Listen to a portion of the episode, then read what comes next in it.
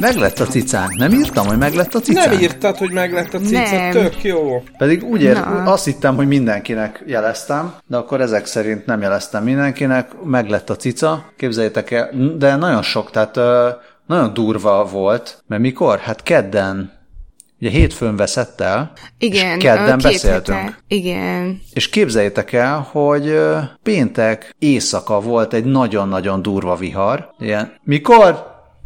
Szombat éjszaka, szombat, most ö, szóltak a stúdióban, hogy szombat, szombat éjszaka. Meg körbe plakátoltunk mindent, meg állatorvosnak szóltunk, meg az önkormányzatnál szóltunk, hogyha esetleg begyűjtötték ivartalanítani. Ö, Mert az van, ez most egy ilyen lábjegyzet, hogy a, az itteni, itt, itt van olyan, hogy utcai cicák. És Az me- mesélted a múltkor, Igen, és akkor ivartalan, és hogy a- begyűjti az önkormányzat, ivartalanítja őket, visszaengedi, és akkor a nép eteti őket, és a, meg van vágva picit a fülük, tehát egy ilyen, nem, nem ez a cuki ilyen cica háromszög fül, hanem egy ilyen trapézfülük lesz így, és akkor a, amelyik cicának az egyik füle trapéz, azt tudod, hogy ivartalanítva van. Na most attól tartottunk, hogy begyűjtik őt is, felvágják, és akkor derül ki, hogy már, már ivartalanítva van, de, de ezért szóltunk az önkor, javasolt az egyik átorvos, hogy szóljunk az önkormányzatnál, szóltunk az önkormányzatnál, mondták, hogy nem gyűjtöttek be ilyen macskát mostanában, de aztán, aztán így a hatod napra, szombat éjszaka a durva trópusi vihar egyszer csak hazakergette a macskát, amikor már tényleg teljesen lemondtunk róla. És nagyon szomorú volt mindenki, egy hete ö, gyász volt. Megjelent a macska, amúgy teljesen jól, ö, nagyon-nagyon éhes volt, és szomjas. Ó, az- szegényke. Azóta óvatosabban jár el itthonról. Azt akartam mondani, hogy reméljük ez egy fontos lecke lesz neki, hogy Hát nem igen, az a mászkálom, baj, a csak macskák ugye... agya elég pici, tehát lehet, hogy ez mondjuk fontos lecke lesz neki egy pár hétre, és aztán egyszer ugyanúgy elfelejti, de... Az olyan durva, hogy ilyenkor így, így egyszerűen nincs módod megtudni, hogy mi történt vele, és csak találgathatsz. Hát igen, tehát mi bementünk szomszédos építkezésekre, próbáltuk megértetni magunkat, hogy mit akarunk. Ez ugyanannyira lehet az, hogy már igazából öt napja elcsapta egy teherautó, mint az, hogy itt van kb. 10 méterre beszorulva valahova. Vagy, vagy megette egy kutya. Tehát igen, ez elég, elég idegesítő, de szerencsére Ja, de lényeg, hogy happy end lett. ja, örülünk, és üdvözöljük a cicát is. Na, akkor ez, a, ez az egyik, köszönjük szépen a cica nevében. A másik, hogy jól becsaptuk a drága hallgatókat, mert nem volt végül múlt héten felvétel, mert úgy jött, azt hittük, hogy lehet, de aztán nem jött össze, és akkor még arra is gondoltunk, hogy esetleg kétharmados podcast, de az se jött össze. Hát ez van. Reméljük, hogy nem utáltatok meg nagyon, de áthoztuk erre a hétre a, Az- a legutóbb podcast- kimaradt a pod- híreket. A podcast teljes stábja Balázsék macskáját kereste az elmúlt hétben, úgyhogy Akár ezt is lehet mondani. Milyen podcast ez? Azt nem mondtuk el. Ez itt a 20 perccel a jövőbe. Szerbusztok, kedves hallgatók. Én Lövenberg Balázs vagyok. Mellettem, fejben itt van Scully. Sziasztok! Velem szemben, agyban Dávid. hello! És uh, van egy mottónk. A mottónkat, első mott, két mottónk van. Az első mottónk, a Facebookon rendszeresen tiltogatom le a hirdetéseket, és soha nem mondom meg a Facebooknak, hogy miért. Magamban gondolok csúnyát, és, és úgy kiixelem. És most, nem tudom, ezt ti láttátok-e mostanában, azt szoktam mondani a Facebook, amikor hide egy hirdetést, hogy akkor mondd már, mondd már el nekünk, hogy miért hide azért, mert irreleváns, vagy mert sokszor láttam, vagy már megvettem ezt a dolgot, vagy ilyesmi. És most megjelent egy olyan, hogy túl sokat tud ez a hirdetés. és, és ezért akarom elhájdolni. Viszont cserébe jól, jól Érdekes. látom, akkor kivették azt, hogy offenzív. Hát, de Hát- a szenzitív az nem azt jelenti. Hát, de az, hogy valami szenzitív topik, meg az, hogy valami nettó sértő, az nem ugyanaz szerintem. Ja, végül is igazad van. Hát bővítettek rajta. Hát, Ja. Ö, minden esetre azt tudod, hogy hova kerülnek azok a hirdetések, amiket elrejtesz. A Hyde Parkba. Bárcsak. Hát egyébként lehetne, mert a Hyde Parkban, ugye Hyde Park Corner az, ahol bárki felállhat, aztán szónokolhat. Ehhez képest a Twitter jól letiltotta a politikát. Ja igen, bocs, még nem, vissza, vissza a Facebookra. Ugye a Facebook az mostan, mostantól, vagy hát nem sokárától már nem Facebook, hanem Facebook! Így all, all caps-el. Lehet, hogy majd minden egyes alkalommal így kell mondanunk. A... Én itt, itt ragadnám meg a lehetőséget, hogy egy szép nagy fekete pontot beírjak a Facebook Messenger fejlesztőinek, ugyanis a, már a múltkori adás is azért az ő miattuk szakadt félbe, és most az adás előtt is jelentősen, jelentős hosszú perceket töltöttünk azzal, hogy találjunk egy működőképes audio hidat, így Budapest és Tel Aviv között, és ezúton azért egy picit a Google Hangouts UX-eseit is szeretném kicsit korholni, mert a kihangosítás funkciót azt, azt sikerült egy teljesen értelmezhetetlen ikon mögé elrakniuk, úgyhogy, úgyhogy ennyi a kis nyugdíjas rend robotunk. Hát meg, a, meg az invite is úgy elrejtik, hogy nem hogy így alig találja meg az ember, és hogyha nem engedélyezted, akkor nem is szól, hogy amúgy invite is valaki. El akarnak hallgattatni. Azaz, azaz. Mint szóval twi- visszatérve, igen, mint a Twitter. Ezt igen. akartam mondani, de akkor mondjad. Mondjad, mondjad, mondjad.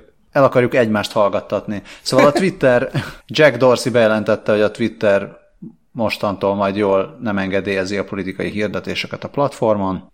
Oké, okay, nem lennék nem most akarok... Donald Trump helyében. Hát ja, most ebben ne, szóval nem akarunk ebbe részletesebben belemenni, amúgy bele lehetne, de ezzel annyi minden, szóval annyi, annyian foglalkoznak ezzel, meg mindenki okoskodik. Oké, okay, tiltsák le. Uh, Sheryl Sandberg, meg mit tudom, mindenki más a Facebook-tól uh, egyőre azt mondta, hogy ők, már pedig ők a uh, szólásszabadság mellett vannak, és nem fognak semmit letiltani. Most ezt tényleg ezt is sokan kommentálják, nem mi fogjuk kommentálni. Scott Galloway, aki aki egy nagyon jó fej, a, hát ilyen marketing és üzlet és üzleti marketing, stb.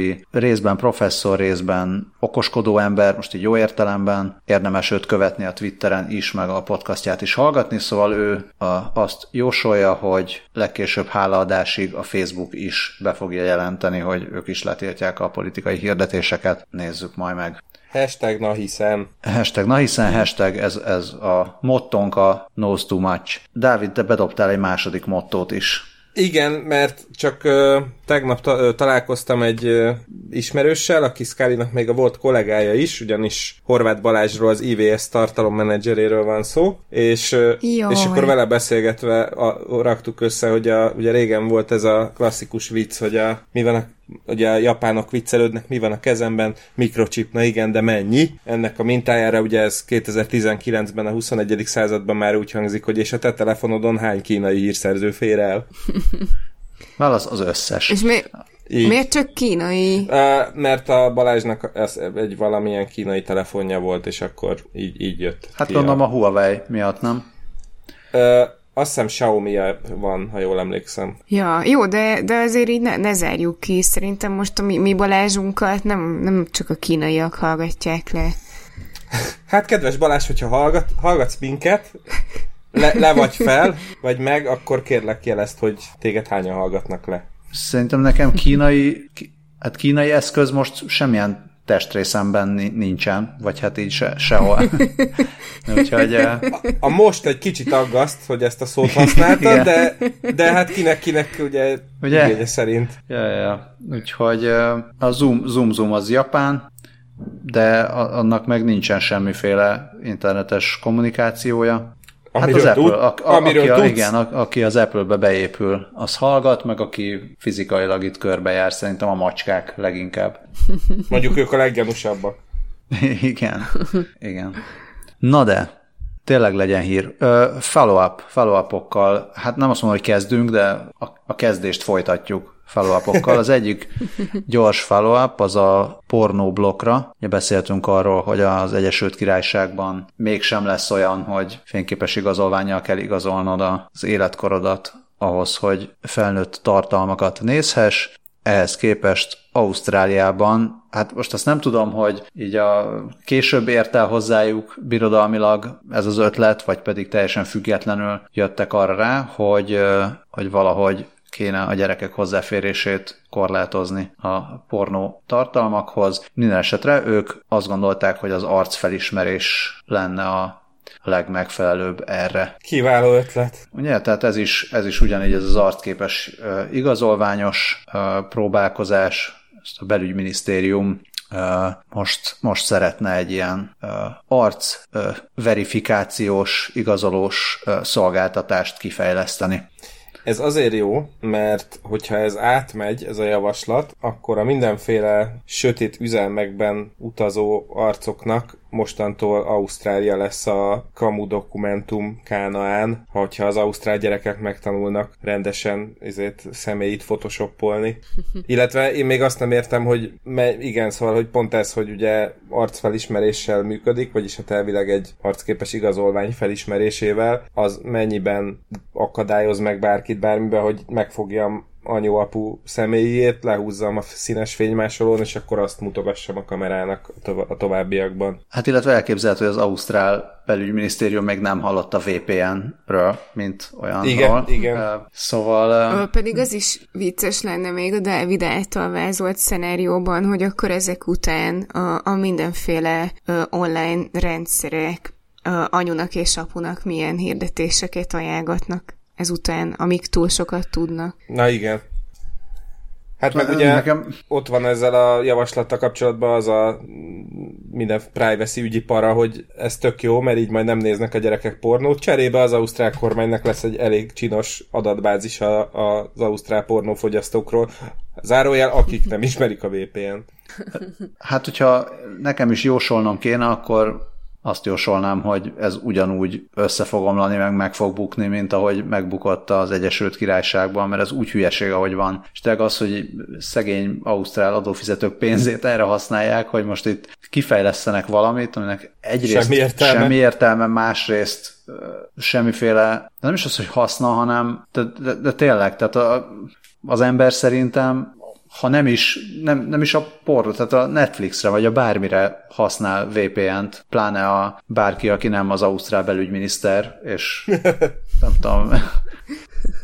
Szóval nem, nekem ez, ez nagyon, tényleg nagyon fura, hogy most ugye azt gondolják több helyen is. Pláne mi, miután, miután már egy ország már megpróbálta, és ott így látszott, hogy ez mennyire béna, és így bukott a, a fenébe az egész bolondok ezek az ausztrálok. Én, én most tudom. az ausztrál oknyomozó újságírók helyébe elkezdeném felgöngyölíteni, hogy a, ezt a tervezetet benyújtó politikusok milyen, milyen pornót fogyasztanak, mert gyanítom, hogy ott azért lehetne akkor egy-két érdekességet találni. Hát ők 18 év fölött vannak. Tehát itt a gyerekek védelméről van szó. Gondolom. Hát igen, de ja, igen, jogos. De gondolom a közvéleményt érdekelni. I, ez, ez viszont biztos. Meg, Azt nem értem, meg... mi volt baj, mi volt, mi volt a baj azzal, amit a... Hogy a gyerekek vannak ilyen... néznek? Nem, nem, nem, hát ugye vannak ilyen, többféle age van, és van az az age hogy elmúltál már? Igen, elmúltam. Ez az egyik, a másik, amikor be kell állítani, hogy hány éves vagy, és vannak ilyenek, hogy hogy ilyen nagyon béna kis matek példát meg kell oldani. Ami gondolom az ilyen öt éveseket szűri ki, tehát nem, nem azt szűri ki, hogy most nem tudom, 12 évesen juthassa a pornó oldalra, mert mondjuk a 12 éves már el tudja végezni azt a szorzást, jó esetben, vagy ha nem, akkor nem érde. Akkor először, igen, először csinálja meg a házit, és akkor utána. Szóval, hát eset, esetleg szóval olyan, lehet, olyan... vannak, vannak ilyenek is. Miért, miért nem ezt használják ezeket mostanában, nem annyira látom. Régebben hát esetleg, esetleg olyan age kéne csinálni, ami nem ilyen, nem, nem azt kérdezi meg, hogy hány éves vagy, hanem csak kimutat néhány fotót, mit tudom én, egy VHS kazettáról, Margaret Thatcherről, stb. és akkor így ennyi. Ez tök jó. Az a baj, hogy már öregek vagyunk, és én el tudom képzelni, hogy Margaret thatcher már az ilyen 30 év alattiak sem. Tehát úgy jó sok ember, bár lehet, hogy akkor ennek is lenne értelme, hogy mondjuk 30 éves kor alatt ne lehessen pornót nézni. Hát, illetve én, én látok yeah. itt egy nagyon komoly pornhábos edukációs kampányt, hogy izé, nem emlékszem? Margaret Thatcheres pornó vagy? A tör... Uh, hát ez, várjál, te, mivel ismerjük az Internet 34-es szabályát, ezt inkább hagyjuk, illetve nem, hát, hogy igen, szóval egy ilyen, tényleg egy ilyen CSR program a Pornhubnak, hogy izé, megkopott már az iskolai tudásod? Tessék. Olyan, mint a Drunk History, csak más, Por, más porn, porn History. Egyébként most, most, hogy így elkezdtem utána számolni, hogy akik idén lettek 18 évesek, ők 2001-ben születtek, és akkor nem az, hogy Margaret Thatcher, de még, hogy hogy az, az után születtek, hogy Britney Spearsnek megjelent, nem tudom, az első slágere. Ja, hát persze, hát simán, simán Britney, Britney Spears, Spears is lehetne mutogatni. Hát lehet, hogy tényleg ez, ez lenne a legnagyobb age Tudod-e kicsoda Britney Spears? Jó, hát a... Meg a Backstreet Boys. Igen, fiatal hallgatók írjanak be fiatal, szóval ne, nem, nagyon, nagyon ilyen sensitive topic kok felé megyünk, szóval Szenzitív topik, és, és túl, túl sokat tudunk. ja. És repetitívek is leszünk, ugye? Ja. De, de nem eleget, nem tudunk eleget, ezt bizonyítja a következő follow amit Gergő nevű kedves hallgatónk írt. A permetező drónokról például nem tudtunk, de most már tudunk Gergőnek köszönhetően, aki azt írja, hogy hello, épp a permetező drónos eszmecserét hallgatom, vannak permetező drónok, ugye ezt nem tudtuk, 5-10-20 literes verzióban, a 10 literes leszór 7 tizettől hát több mint egy hektár területet felszállásonként a videó szerint, és linkelt egy videót, amit meg majd mi is beteszünk a jegyzetekbe és további személyes véleménye, amivel abszolút egyet tudok érteni, hogy az, hogy ment autóra is, ugye azt mond, itt az volt, hogy a szomszéd jól lepermetezte a, hát állítólag direkt az autót, vagy direkt a, nem tudom, gesztenyefát, de, de ment az autóra is, és akkor az, hogy ment az autóra is, az azért van, mert a gesztenyefa teteje magasan van, onnan sokáig tudja vinni a szél a motyót tök minőségi olvasói levél, úgyhogy én, én személyesen Öt köszönöm a Gergőnek, mert azt hiszem, hogy én kötöttem bele a permetező drón intézményébe a múltkor, úgyhogy köszi Gergő. Permetező drónt kötötted a karóhoz. Na, akkor folytassuk a 92. rész második felével.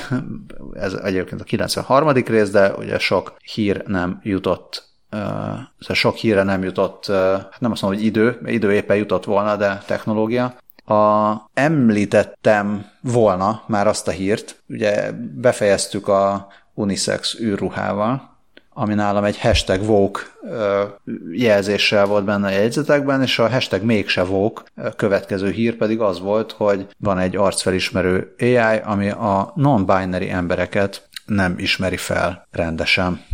Kik azok a non-binary emberek? Hát a, a, a binary, a genderileg az az, hogy már pedig férfi van nő. a nő, meg van a férfi, és akkor ez a két, ez a két nem van, és kész. És a non-binary az pedig az a, az a felfogás vagy megközelítés, hogy nem csak ez a kettő gender van, hanem vannak ezen kívüliek is, meg mindenféle átmenetek. Ja, így, így, így már megvan, csak így az ilyen... Tehát nem, a binary az nem, nem a izé kód értelme. Igen, igen, így. Ezért nem, nem tudtam értelmezni, de most már köszönöm. Hát igen, akkor ez, ezen még lesz mit reszelni ezen az AI-on, vagy ezen az arcfelismerésen. De azért el is, el is mondom magát a hírt, tehát a, a Colorado Egyetem uh, megvizsgált több, többféle arcfelismerő uh, ilyen elemző rendszert, többek között az Amazon Recognition K-val, az IBM Watson, a Microsoft Azure, vagy Azure, Azure, és a, és a nem tudom kinek a Clarify nevű,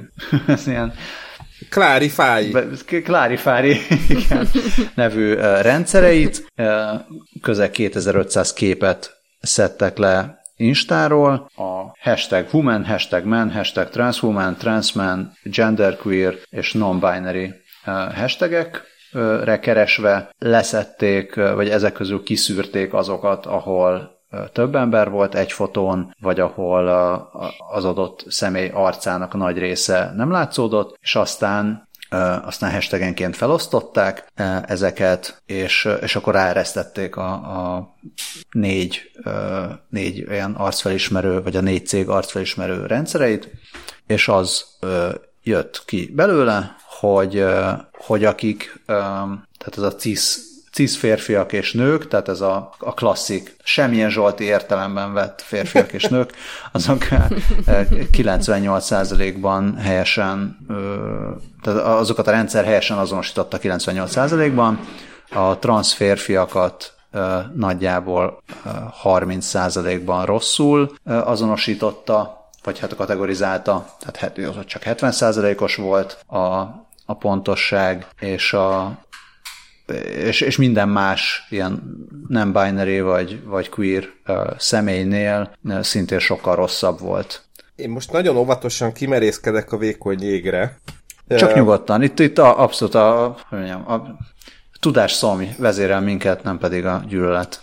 Szóval, hogy én azon gondolkodom, hogy oké, okay, tehát, hogy ez van, de hogy így a kutatók helyében mit, vagy tehát, hogy ez hogyan lehetne így pontosítani, mert, mert egy, egy cis férfinő esetében nagyjából úgy leírható kb., hogy, hogy mire, mire lehet számítani, de egy trans embernél meg tökre, tehát mi van akkor, hogyha egy, tra, egy trans ember, aki egyébként mondjuk nőként azonosítja magát, de teszem fel mondjuk, nem tudom, bajsza van. Szóval, hogy, hogy persze nyilván ezeket a faktorokat is valahogy biztos le lehet matek szavakra fordítani, csak tehát, hogy ez nem, ez egy sokkal összetettebb mm, terület, vagy kérdés, mint, mint az, hogy most valaki tényleg izé, borostás és szakála van, és, és izé, szögletes az á, állkapcsa, vagy valakinek meg, nem tudom, nagyobbak a szemei, és hosszú a haja, és most nyilván, tehát már ebben a mondatban is egy csomó olyan dolog volt, amiben simán bele lehet kötni, csak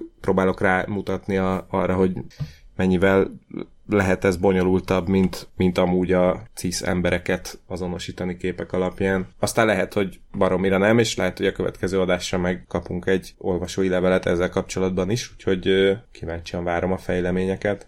Hát itt, uh, itt ugye nem feltétlenül az volt a cél, hogy, hogy próbáljuk, szóval itt nem feltétlenül az volt a cél, hogy megpróbálják itt így értékelni a, a, a különböző rendszereket, hogy ki ügyes, meg ki nem ügyes, hanem szerintem csak meg akartak tudni arról minél többet, hogy hogy, hogy, kezeli, hogy kezelik az arcfelismerő eszközök azt, hogy, hogy, hogy a gender bonyolult. Na, és, mert igen, és azt, azt lehetett látni, azt lehetett látni, hogy, hogy nehezen. Tehát, hogy, hogy fejleszteni kell még ezen, és azt hiszem, hogy, a, hogy eddig talán, legalábbis a Quartz cikke szerint a, az Amazon reagált arra, hogy a recognition nem arra, nem arra fejlesztették, hogy, hogy kategorizálja valakinek a, a gender rét, a gender identitását, és nem, nem, ké, nem kell arra használni ezt az eszközt, hogy, hogy, hogy ezt meghatározza és aztán szépen lából lövi magát az Amazon a saját érvelésében, amely, mert hogy úgy fejezik be, hogy egyébként ez az eszköz arra a legjobb, amikor nem konkrét usereket kell elemezni, hanem például arra, hogyha százalékos arányban meg akarják határozni a férfi és női felhasználók arányát egy social media platformon. Hát igen, de arra gondolnak, hogy nem tehát nem arra kell használni, hogy akkor most mondd meg, légy szíves, hogy ez az ember mi, hanem mondd meg, hogy a 50 ezer ember közül ö, milyen arányokat tudsz megállapítani, és abba gondolom belefér az, hogyha most ennek 5-6 akárhány százaléka nem, nem cis férfi, cis nő, akkor, akkor azt, azt úgy hibának ö, bele lehet venni. Tehát szerintem valami ilyesmire gondolnak. És például itt a kvarcikkében írja is, hogy mennyire nehéz ez amúgy is, ez a, ez a módszer, vagy ez a mm, terület, mert itt írják, hogy a vizsgálatban résztvevő rendszerek fele a, a hosszúhajú férfi kutatót nőként azonosította, illetve az Watson például egy, egy dragbe öltözött férfit nőként azonosított, míg a Microsoft az úrja ugyane, ugyanezt a képet férfiként azonosította és akkor azt sem tudjuk, hogy ez az ember saját magát hogyan azonosította. Igen. Szóval ez, ez bonyi. Igen, és melyik találatnak örült volna, jól örült volna a két azonosításból. Igen. Igen. Na, de hogy, hogy még egyszer, szóval itt nem, tényleg nem arról volt itt szó, hogy, hogy itt most lehessen nevetni, hogy haha, de béna, nem tudom, Amazon, vagy a Google, vagy akárkinek a, a fejlesztő csapata, hogy, hogy ezt így rosszul csinálják, hanem, hanem arról, hogy ha ezeket a rendszereket bármilyen helyzetben is, de használják arra, hogy kategorizálják az embereket, akkor, akkor érdemes tudni arról, hogy milyen előítéletei vannak a, a, a programoknak. Ugye ez beszéltünk erről is, hogy a, a feketéket mennyire ilyen hátrányosan különböztetik meg a, az arcfelismerő rendszerek, különösen az ilyen bűnüldözési kontextusban. Uh-huh. bankoknál, tehát akár pénzügyi intézményeknél. Szóval ezt inkább az, hogy érdemes tudni arról, hogy hogy milyen problémák jöhetnek elő, és, és a szerint fejleszteni tovább, vagy, vagy javítani, vagy módosítani a rendszereket. Na. Hát hajrá. Ez a zenefüleinknek egy ilyen hír. E, így van, mert a következő hírünkben a zenéről lesz szó, illetve egy AI-ról, amelyik zenére életre kelt festményeket. Ez így még nagyon obskurusan hangzik. Arról van szó, hogy egy Zender Steenbrüge nevű belga mérnök kifejlesztett egy olyan AI-t, amelyik vizualizációkat hoz létre zenére. Ugye ez eddig még nem egy nagy durranás, mert már a 90-es évek... Ezt már a Winamp is tudta. Vi- pontosan ezt akartam mondani, hogy már a 90-es évek Winampjához is nagyon tuti uh, ilyen vizuál pluginek voltak. Uh, ennek a projektnek az a neve, hogy Neural Synesthesia, és egy tök érdekes ilyen neurális hálózat uh, működik mögötte, amit, amit le is ír Steenbrüge, aki egyébként talán a, az egyik első ember a podcast történetében, aki kifejezetten kijelentette, hogy az így létrejövő alkotások azok nem, a, nem csak az ő kreatív alkotásai, hanem az AI-jal együtt társalkotóként hozzák ezeket létre, úgyhogy Zender Steambrüs valószínűleg életben lesz majd a, els, a robot apokalipszis első hulláma után is. Legalábbis addig, amíg, amíg nem szedik be tőle a jogdíjakat. igen, igen, igen. Egyébként úgy működik a, a neurál szinesztézia rendszer, hogy először összegyűjt még, még maga az ember egy ilyen datasetre való képet, amik meghatározzák a vizuális stílusát annak, amit majd az AI létre fog hozni. Ezután pedig ezekkel a képekkel betanítja az AI-t, hogy, hogy utánozni tudja ezt a stílust. Azt írja egyébként a musictech.net cikkéről van szó, hogy ehhez, ehhez rengeteg számítási kapacitásra van szükség, úgyhogy ez a, még egy ilyen felhőbe feltöltött rendszer, rendszer esetében is több napot vesz igénybe. Ezután kiválasztja a zenét, még mindig az ember, és ezt feldolgozza egy Custom Feature Extraction Pipeline segítségével, akármi is legyen az, és amikor ez megvan, akkor, akkor, akkor ereszti rá az AI-t a, a, a cuccra, hiszen akkor már megvan a zene, amiből ki tudja venni a, azokat a az értékeket, amik alapján, vagy amiket meg lehet feleltetni, gondolom majd a bizonyos színeknek. A korábban begyűjtött képek stílusa alapján, és akkor innentől indul az AI-nak a, a munkája, a, amivel így elkezdi bemorfolni ezeket a festményeket, és tényleg olyan, mint hogyha egy ilyen VJ-nek a munkáját nézné az ember, nagyon érdekes, nagyon jól néz ki, a, ahogy így váltakoznak a festmények. És lehet neki beküldeni számokat, hogy ezt is dolgozza fel az AI-jával? Hát biztos meg lehet próbálni, van egy Arxiv Insights nevű YouTube csatorn... csatornája. Ami szerintem vagy archív, vagy archive.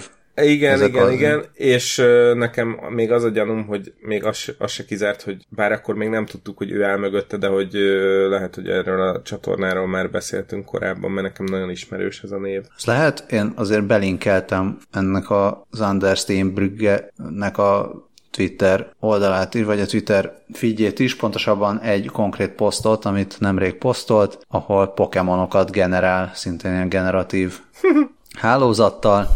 Ez egy ilyen kis lúpoló de videó. Azt, de azt egyedül generálja, egyedül generálja, vagy azt is társalkotója, vagy abban is társalkotója az AI? Hát én úgy érzem, hogy adott esetben minden, mindig, mindig azt mondja, hogy az ő társalkotója, tehát hogyha ez is ilyen generatív adversarial networkökkel gyártja, akkor örök, örök kollaboránsa neki az AI.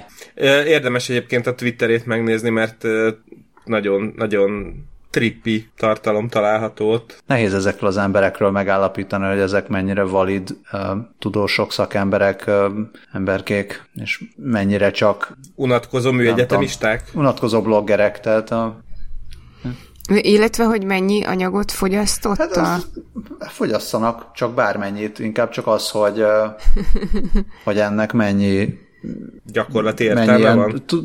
Tudományos bármiféle értelme van, még csak, még csak nem is gyakorlati, akár elméleti. Tehát, hogy jó van és, kicsit az jut eszembe, amikor nem tudom, 20 éve mindenki, aki blogger volt, nem tudom, 30 éve, vagy akármennyi, az jó, nem, 30 éve nem, de mondjuk nem, tehát hogy volt, volt egy időszak, amikor mindenki, aki kicsit is blogger volt, az már, az már rögtön, nem tudom, közösségi média szakértő lett, és így azonnal hasra kellett tőle esni, és így arra gondolok, hogy most így AI-ban, meg ilyenekben is megvannak ugyanezek az emberek, hogy le hát tudnak régen... generálni 200 Pokémont, meg három vizualizációt, akkor, egy pár cikkre ez ugye elég. Hát régen az volt, hogy most már mindenki DJ meg fotós, és most, most meg már mindenki programozó, meg AI, szak, AI szakértő. Így. Meg AI társalkotó. Hát ja, majd Isten szétválogatja, hogy hogy van ez. Oh. Vagy, vagy majd a rob- robotistenek. Ja, vagy hogy ez már átvezetés És ar- arra gondolsz, hogy e rózsafüzért adott ki a Vatikán? E. Vagyis e. ez... Val- e. Nem, most a e rózsafüzér. Valami próbáltam ar- arra Demien e rózsira valahogy átkötni, de... E rózsa György. ja. ja. Um, Egyébként ez igazából nem rózsafüzér, hanem okoskarkötő, aminek, a, amin egy ilyen keresztformájú dolog az agya az egésznek, a, a pánt pedig fekete gyöngyökből van, és mm, van hozzá egy alkalmazás, és azzal tudsz rengeteg mindent csinálni. Vannak hozzá fitness funkciók is, úgyhogy méri a pulzusodat és számolja, számolja a lépteidet, de hát nyilván nem ez az érdekessége, hanem az, hogy például azzal aktiválod, hogyha keresztet vetsz, és olyanokat tud, hogy figyelmeztet, hogy mikor kell imádkozni. Az alkalmazásban benne vannak az imák, amiket javasol, hogy mondj el. Háromféle típus van. Van hagyományos, elmélkedő és tematikus, és azt is számolja, hogy, hogy melyiket mondtad már el, illetve hogy mennyi imát mondtál el a világ békéért. Ö... Mm, amihez egyébként, hát ez egy nagyon érdekes, de hogyha itt így, a, tehát a link, amit bedobtam, az a click, click to play, click to pray org-on egy, hát ez a sajtóközleménye, vagy bejelentése ennek a csodálatos kütyűnek, és hogyha megnézed a főoldalt, ezt a Click to Pray-t, akkor, akkor látszik, hogy ez a pápának az imahálózata, és, és itt igazából így a weboldalon is nagyon érdekes dolgok vannak, és látod az embereket a, a, az imahálózatban, és nem tudom, amikor múltkor néztem, ú, ez már eltűnt. Ugye úgy volt, hogy erről két, ja nem itt van, hogy, hogy az elmúlt 30 napban mennyi imát mondtak el a világ békéért, 1 millió 356.447-et, és ilyen térképen nézheted, hogy melyik országban mennyit mondtak, és láthatod például, hogy Grönlandon nulla imát mondtak és el. akkor én most elárulom, hogy ez az első adása a 20 perccel a jövőbe podcastnak, amely során imádkozás történt. Én ugyanis ö, botor, vagy hát ilyen kíváncsiságból megnyomtam a click to pray gombot itt a fő oldalon, amire annyi történt, hogy így a számláló ugrott egyet, és felugrott egy kis ablak, hogy köszönjük, hogy imádkoztál.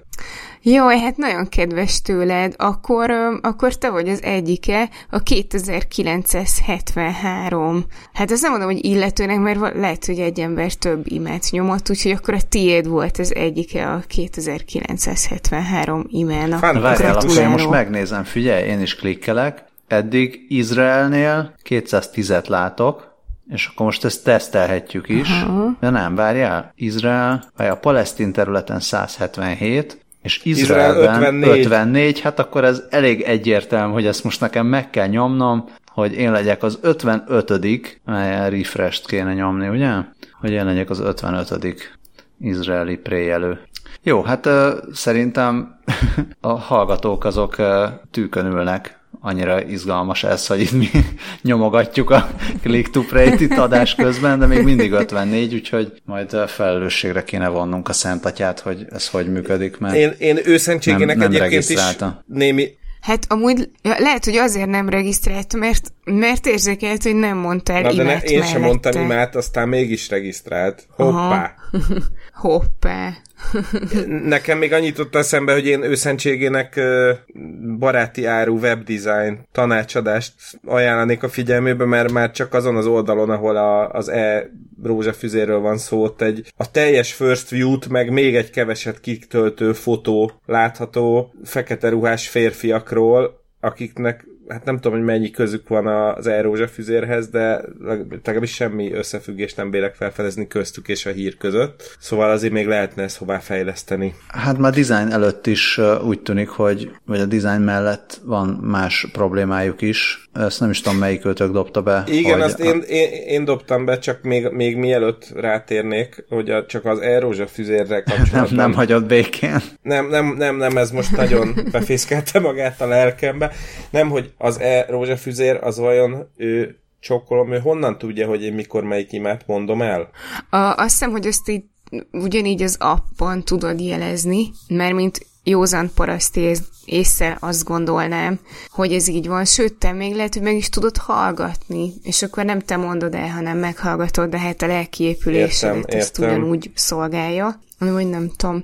Egyébként a, ma, maga a, az eszköz az 99 euróba kerül, és ha már a tanácsadásról volt szó, ö, akkor én azt még hozzátenném, hogy hát így nem, nem tudom eldönteni, hogy kell nekik PR tanácsadás vagy nem, de azt, azt mondták erről a kütyűről, hogy ez egyesíti az egyház spirituális tradíción, tradícióinak és a technológiai világ legújabb fejlesztéseinek a legjavát. Hát ez csodálatos. Egyben szomorúan gondolok vissza, mert amikor Balázsral együtt dolgoztunk, akkor tökre, az egyik ötletelésen tökre össz, kitaláltuk a rózsafüzér appot, amiben még az is benne volt, oh. hogy amikor a végére érsz, akkor a telefonot képernyőjére vetted a keresztet. Bezanyám. Oh. Oh. És a tiétekből biztosan nem lett volna van, biztonsági mert ez, hiba. Ez, ezzel lehetett, hogy ezzel tudunk tovább haladni, hogy azt hiszem, hogy kijött ez a csodálatos hír erről a csodálatos eszközről, és körülbelül másnap írta meg a Next, The Next Web, hogy bizony ebben egy csúnya biztonsági részt találtak. Úgy, úgy néz ki ez a dolog, a hogy tehát, hogy tényleg tök jó hangzik az app, meg minden, de egy biztonsági kutató, a Fidus Information Security ö, munkatársa fedezte fel a ö, percekkel az app megjelenését követően a biztonsági részt, és aztán egy Elliot Anderson nevű ö, jó ember a színet, ja igen, tehát ő volt, Elliot Andersonnak hívják ezt a jó embert, aki demonstrálta is a, a színetnek ezt a dolgot, ugyanis úgy néz ki a dolog, hogy nem, ez az app nem jelszót használ, hanem küld egy PIN kódot a, az e-mail címedre, viszont ezzel a PIN kóddal bárki, aki ö, lehallg, megfigyeli az app adatforgalmát, tehát az, az is hozzáfér ehhez a PIN kódhoz, mert ezt valahogy így titkosítatlanul küldik ki, vagy nem tudom. Tehát gyakorlatilag anélkül lehet hozzáférni a PIN kódhoz, hogy a, az e-mail fiókodhoz hozzáfértek volna, és gyakor, mondjuk gyakorlatilag ennyi, annyit tud a biztonsági rész, hogy azzal hozzá lehet férni a rózsafüzér appodnak a tartalmához, tehát lehet látni, hogy, hogy hányszor imádkoztál, milyen imákat mondtál el, és egyébként még az összes egyebet, hogy hány lépést tettél meg, meg hasonló. Uh, de valahol, mint azt írták volna, hogy ezen keresztül telefonszámokhoz, meg e-mailekhez is hozzáférhet. Vagy ezt nem, nem jól azt, láttam. Azt én nem, mert itt a, a The next csak annyit ír, hogy a, az accountothoz lehet hozzáférni az appon belül. Nem, hát mivel az eszköz, a, eszköz igen, nem, ez a, az, az Fidus. Az, az ilyen uh, fitness trackerként is működik, tehát lépésszámlál kalóriát mér, meg ilyen a helyzetedet is tehát van benne ilyen location tracker, tehát ezekhez az adatokhoz mind hozzáfér, és hogy megadod a, tehát az ilyen health adatokat, hogy nem tudom, meg, milyen magas vagy, meg hány kiló, akkor ezeket is, ezekhez is hozzáfér. Uh, igen, most látom úgy, hogy a Next Web cikkében tényleg nem írják, viszont beszúrták igen, a igen. Fidus Info Security-nek a tweetét, amiben írják az e-maileket és telefonszámokat is. Tehát valahogy az már lehet, hogy akkor az appon keresztül egyéb kontentekhez is Igen, és egy kis tanmese is van a végére, mert hogy Elliot Edersonnak hosszasan kellett a Vatikánt birizgálnia abban az ügybe, ebbe az ügybe, hogy tegyenek, tegyenek valamit a biztonsági rés érdekében. Nem nagyon kapott választ, de a végén a szavai meghallgatásra találtak, és azóta kijavították a biztonsági rést. Azt nem tudjuk, hogy az Elliot Alderson, ez rokon-e az Alderson Drive megalkotójának, Dan Aldersonnak. Kodominium, olvasók, szevasztok. um, egyszer már volt erről szó korábban, de szerintem erre senki nem emlékszik rajtam kívül, úgyhogy abba is hagyom. Inkább áttérek a következő hírre, ami, ami nem is annyira hír, inkább egy ilyen kis dilemmázós, gondolkodós cikk, és ez a figyelem-figyelem rovat, mindenféle megfigyelésekről, meg megfigyelésekhez kapcsolódó exploitokról, szóval a a Lifehackeren jelent meg még régebben egy, egy cikk arról, hogy vajon kell-e figyelmeztetni a vendégeidet arra, hogy ha okos eszköz van a házadban. Hoppá. Mert hogy ugye azt tudjuk, hogy a Google, Amazon, stb. okos eszközei, azok folyamatosan figyelik a beszélgetéseket, nem csak akkor, hogyha te éppen hozzájuk szólsz. Ha hozzájuk szólsz, akkor, akkor elkezdenek ezzel valamit kezdeni, de ahhoz, hogy felismerjék, hogy hozzájuk szólsz, ahhoz folyamatosan figyelniük kell, és ez azt is jelenti, hogy, ugye nem csak a te beszédedet rögzítik, és potenciálisan valahol valaki a távolban ö, hallgatja mindezt, hanem aki téged meglátogat, és ott beszél, és esetleg nem tudja, hogy neked van egy ö, Amazon Echo-d, vagy Google Nest Hubot, Hubot, vagy valami ilyesmit, akkor is, tehát mondhat olyanokat, amiket lehet, hogy nem szeretné, hogyha Hát arról nem beszélve, figyelni. Arról nem beszélve, hogy te userként, amikor megveszed a cuccot, az okos hangszórót, meg az egyebet, és installálod, akkor ugye elfogadod az összes izét, felhasználási feltételt, hogy a hangodat ja, felvehetik, tárolhatják, a képedet, stb. stb. De aki bejön a lakásodba, az nem fogadta ezt el. Tehát innentől ne, nekem nem az a kérdés, hogy kell-e figyelmeztetned a vendégeidet, hanem hogy mosthoz képest mikor fogunk értesülni annak a bírósági pernek az eredményéről, amiben a Google-t embertelen milliárdok megfizetésére kötelezik, plusz, hogy minden ilyen eladott eszköz mellé figyelmeztető matricát, táblát, stb. kell mellékelnie, amit a, fel, a felhasználóknak kötelező lesz majd kirakni az ajtajukra, hogy hello, itt a lakáson belül Alexa vagy Google Home vagy egyéb működik. Illetve lesz, lesz majd template szerződés is, amit a vendégekkel lehet aláíratni, hogy hozzájárulnak, hogy az ő hangját is felvegyék, tárolják. Hát igen, stb. illetve ugyanen, mind, mindennek az egésznek a találkozása a GDPR-ral meg a GDP-vel. Lehet, hogy az lesz, hogy amikor belépsz valahova, akkor az ajtónál lesz egy ilyen kis user agreement, amit megnyomod a csengőt, és akkor mielőtt belépsz, meg kell nyomnod egy ilyen kis zöld pipa gombot, hogy elfogadsz mindent. És, a... és addig be se enged az okos ez otthon. egy tök jó ilyen vitaindító kérdés, mert, mert hogy ennek ilyen tök, egy csomó mélysége van, hogy egyrészt, mert most nyilván átjönnek a vendégeid, akik feltetőleg az ismerőseid, barátaid, oké. Okay. De mi van, ha jön egy szerelő a lakásodba, aki, aki például egyáltalán nem, egy privacy conscious szerelő, aki, aki nem szeretné, hogy amíg ő, ő ott izé, fabrikálja, mit tudom én, a radiátort, addig, addig az bármit rögzítsen róla a bárki. Vagy még ugye majd az lesz ennek a következő része, hogy amikor ezek a cuccok elkezdenek megjelenni mondjuk kávézókban, éttermekben, és persze gondolná az ember, hogy egy tisztességes éttermes majd ezt jó kiírja, ami Amerikában teljesen valid, de csak abban gondoljatok bele, hogy hány olyan... Kell, tehát ki kell írni, nem? Hát azt, a kamera, az, hogy... készül. Hát igen, de most tehát képzelj el egy random kávézóst, aki így, jaj, de jó, veszek izét okos hangfalat, mert akkor majd a pultos a telefonjáról tudja nyomkodni rajta a zenét, és ennyi. És aztán bele se gondol, hogy mit szabadít el, meg ugye, tehát gondolom, hogyha mondjuk én a kereskedelmi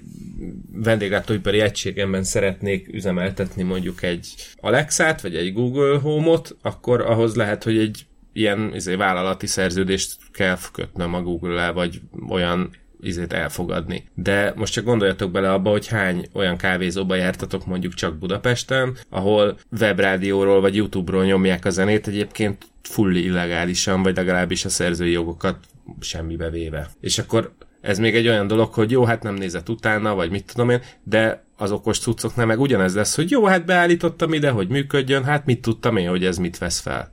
Ja, bár szerintem Szerintem általában azért ö, publikus helyen, ö, még akkor is, hogyha az egy mondjuk egy, egy magánvállalkozásnak a, a, a tulajdona, ott valahogy mégiscsak, mégiscsak úgy érzed magad, hogy itt egy kevésbé védett helyen vagy, mint valakinek az otthonában. Tehát ez, ez, ez lehet egy érdekes kérdés, de, de az sokkal érzékenyebb, hogyha valakinek a lakásába mész be, és egyszerűen nem fel sem merül benned, hogy itt, hogy itt akármilyen eszközre így figyelni kéne. Ugye arról beszélnek a, egy Rick Osterlo nevű embert idéznek a Google-től, aki a készülékek és szolgáltatásokért felelős vice, ilyen senior vice president, a, aki aki, aki elismerte, hogy hát valóban eléggé, um, de hát egy elég fontos dolog, hogy ne csak az egy, egy szem userről uh, gondolkodjanak, amikor ezeket a készülékeket tervezik, meg a, meg a,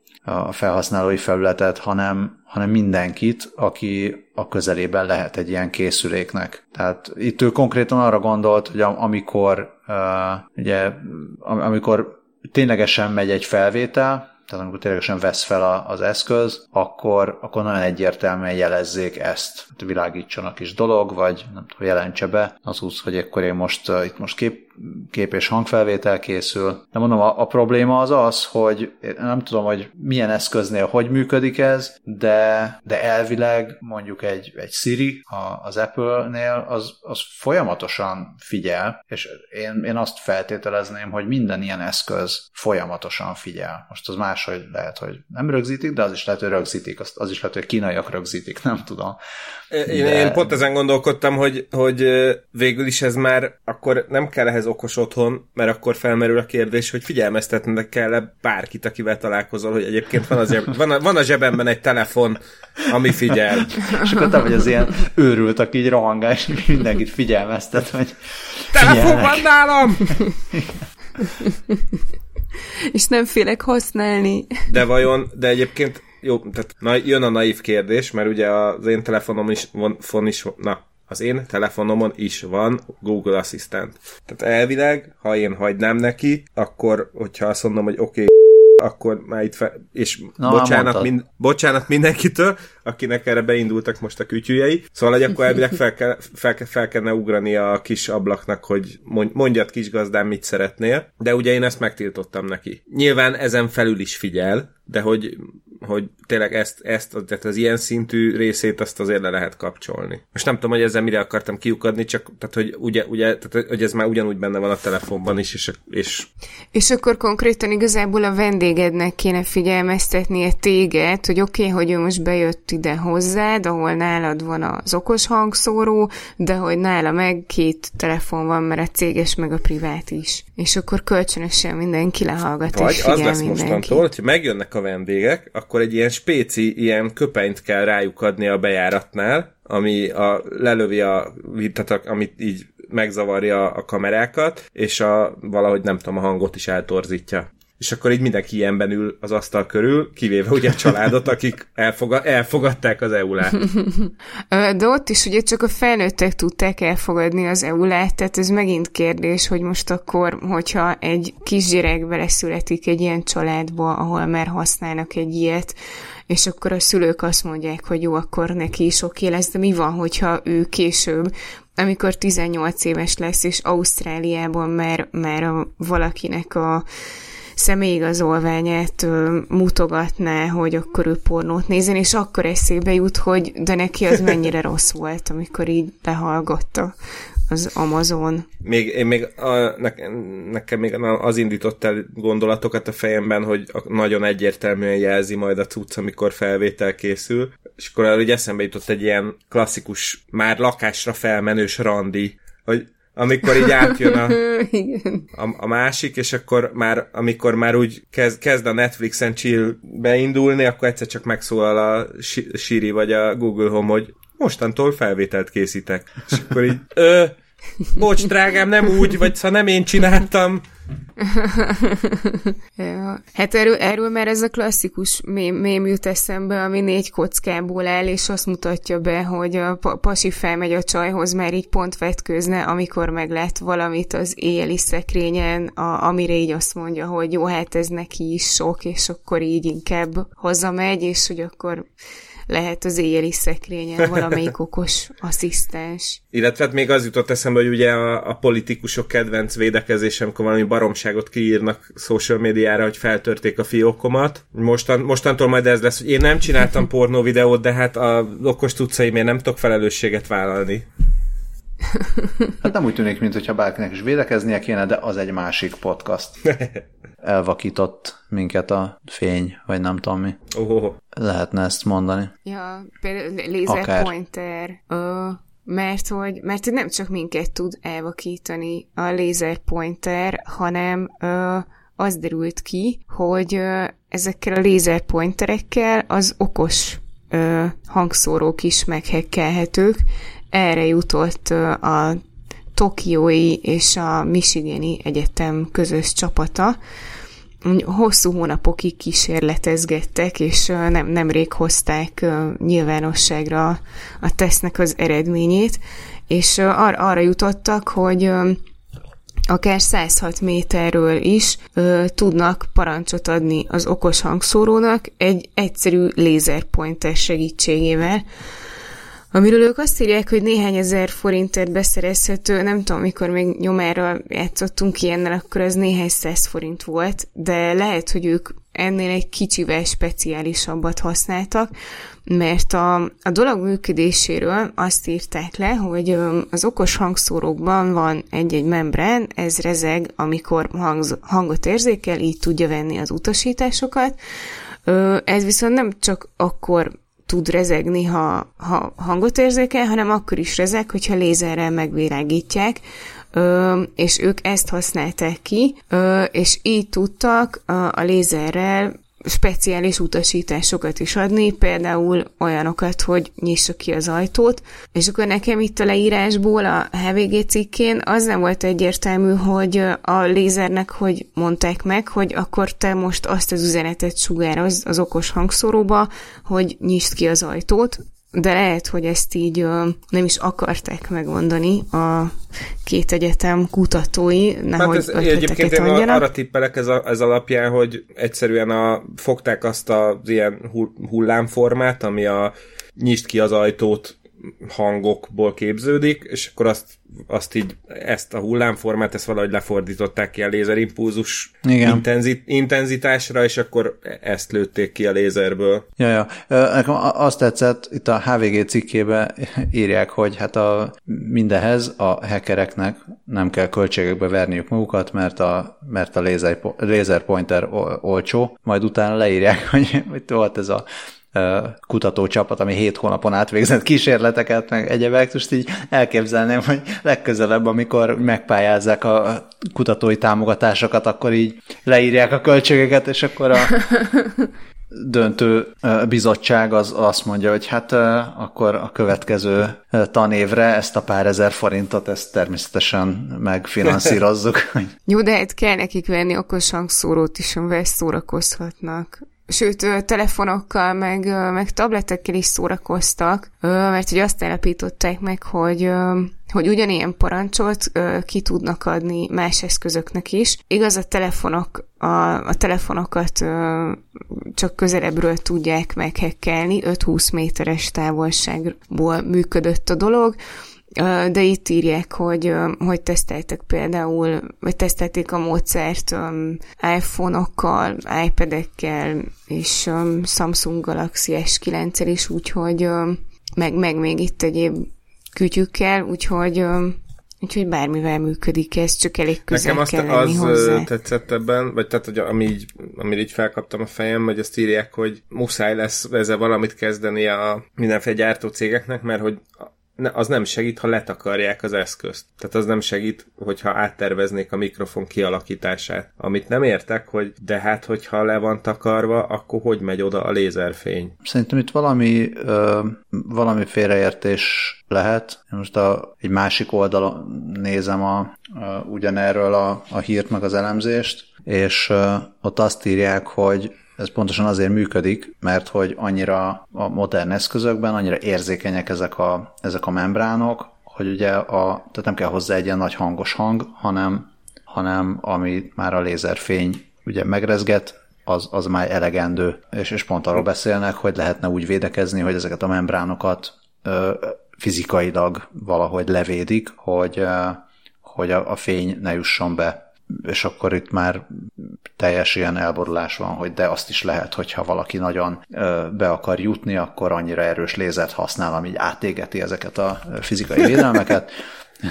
Mondjuk, mondjuk valószínűleg másik... akkor már nem attól kell, nem azon kell aggódni, hogy majd jó kinyitják Kinyit. a garázs titokban.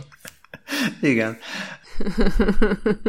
De tehát azt is lehetne, hogy úgy tervezik meg. Tehát eleve az ilyen okos hangszorok általában több mikrofonnal dolgoznak, és akkor egyszer meg lehetne azt csinálni, hogy ha csak az egyiket aktiválja egy parancs, akkor, akkor az nem elegendő, hanem több felől kell, hogy érkezzen. És akkor ez ugye a hang, hang az mindenhonnan érkezik, míg a, lézer meg csak egyfelől, és akkor ez, ezzel ki lehetne szűrni az ilyen jellegű támadásokat.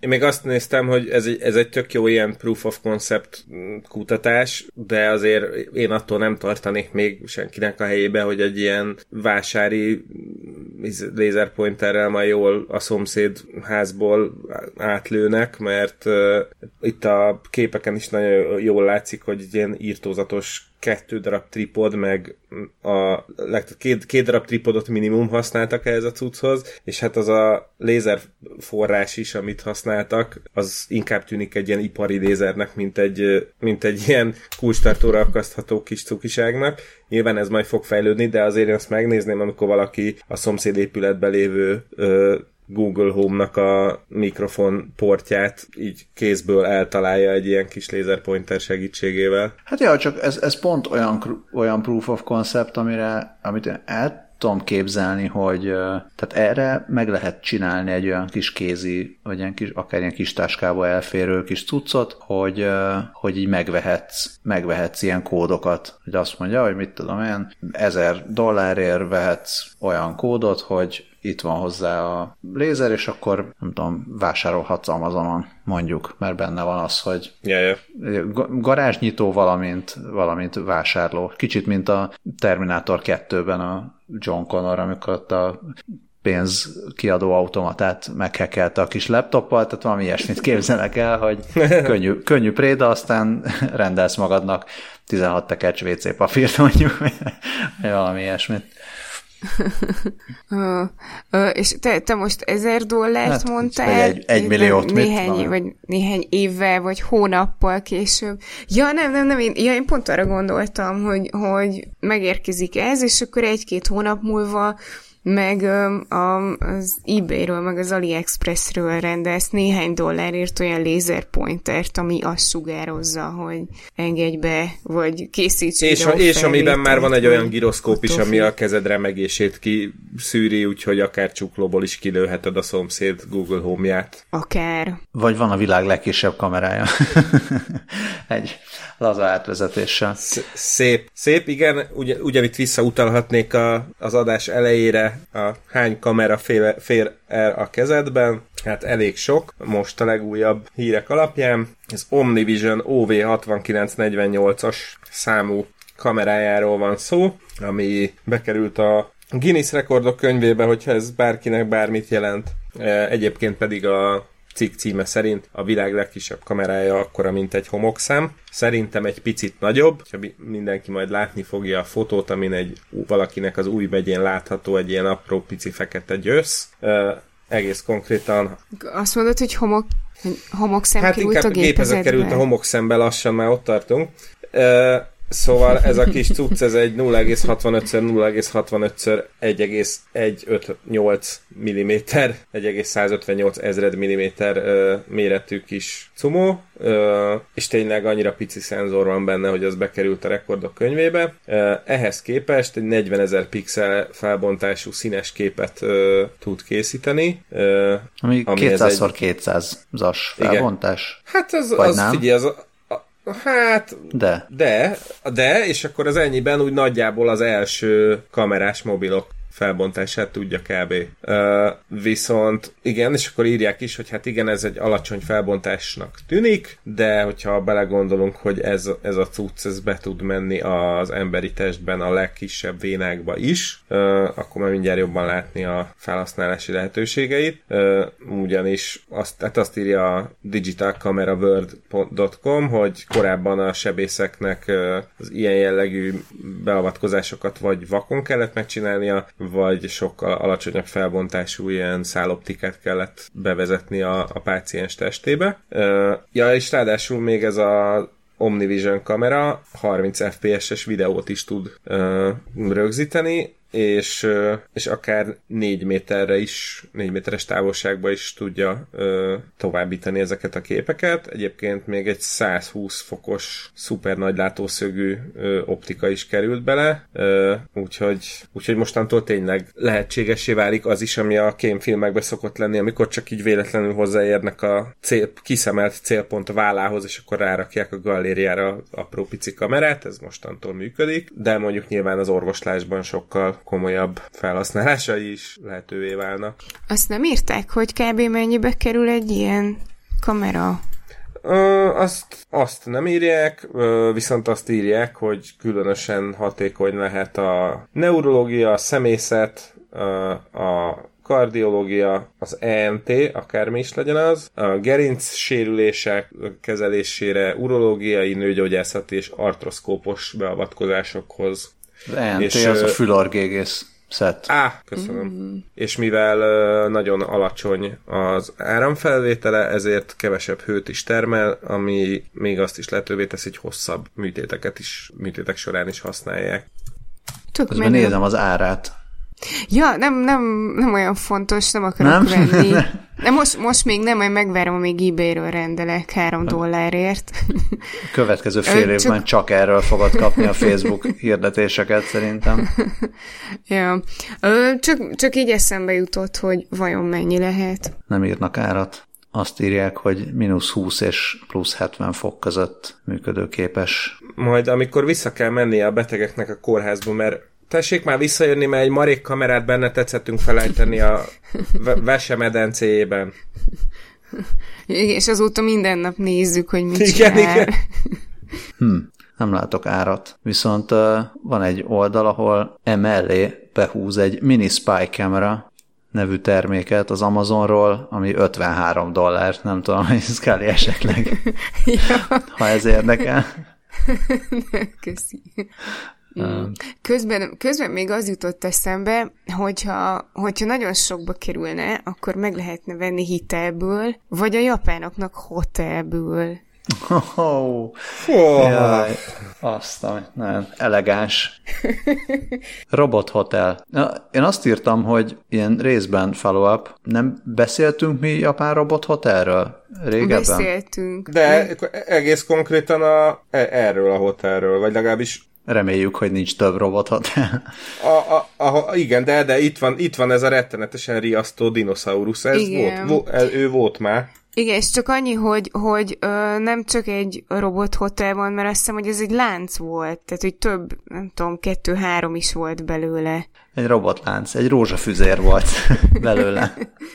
Szóval ö, az történt, hogy sajnos egyrészt leépítések történtek a Nagasaki közelében lévő Henna robot szállodában, mert, mert az volt, hogy igazából a robotok főleg idegesítették a vendégeket, és nagyon sokszor lerobbantak, ugyanis a vendégek arra panaszkodtak, hogy a horkolást időnként ilyen utasít, utasításnak vették a, a, a robotok, és felébresztették őket éjszaka Igen, konkrétan, konkrétan azzal ébresztették, hogy elnézést, uram, nem értettem a parancsot.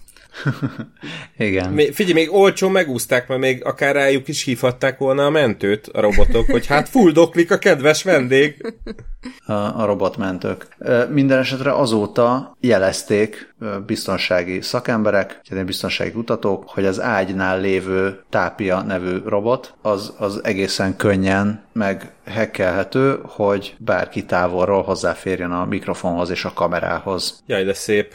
Szomika. Én igazából azon csodálkoztam, hogy tehát szerintem ezt így egész olcsón megúzták ezek a japán hotelesek, hogy ilyen kedves biztonsági kutató jelezte ezt a dolgot, és nem az volt, hogy így hülyére hekkelték tényleg a robot dinót, meg a robot hűtőt, meg a robot bárpultost, meg mindent. Egyébként nagyon vicces, mert azt is írják, hogy ebben a szállodában izé arcfelismerő nyitotta ki a vendégeknek a szobát, és akkor ott felteszik a költői kérdést, hogy és mi van, ha áramszünet van. Akkor, akkor képtelenség bejutni.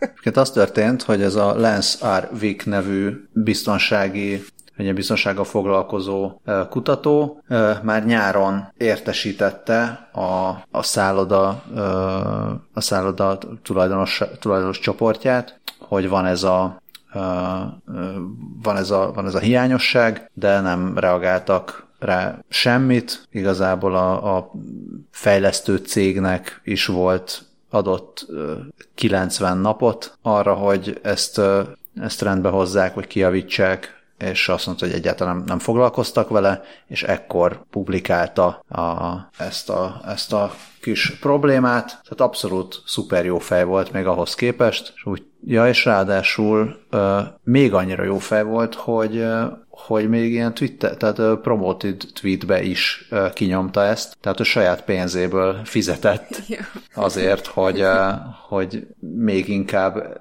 megpróbálja, hát nem tudom, hogy belealázni abba a szállodát, hogy ezt javítsák ki. És állítólag ez a szállodacsoport a Tokiói olimpiára nyolc további ilyen robotszállodát szeretne nyitni. Úgyhogy igazából ezért is, ezért is lenne jó, hogyha foglalkoznának a robotok ilyen jellegű biztonságával, mert máskülönben nem csak a, nem csak a horkolással lenne probléma, hanem azzal is, hogy hát senki nem akarna olyan szállodába menni, ami, tehát gondolom mindenki elgondolkodott már azon valaha szállodába, hogy oké, okay, akkor honnan tudom, hogy nem vesznek fel a fürdőszobában, meg, a, meg, a, meg az ágyban, meg a bárhol. Na most itt, itt, itt nem kell ezen gondolkodni, mert elég egyértelmű, hogy e, igazából bárki hozzáférhet itt e, ott a kamerához az ágy mellett. Ö, én eddig még nem gondolkoztam ilyenen hotelben, de köszönöm szépen, most már Na, mostantól.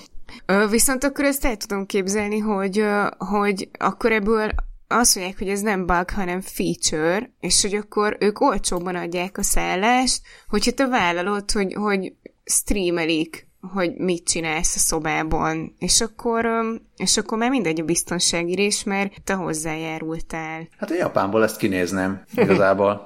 hát vagy az lesz a megoldás, hogy a robothotelben nem magadat küldöd el, hanem csak a téged ábrázoló robotot.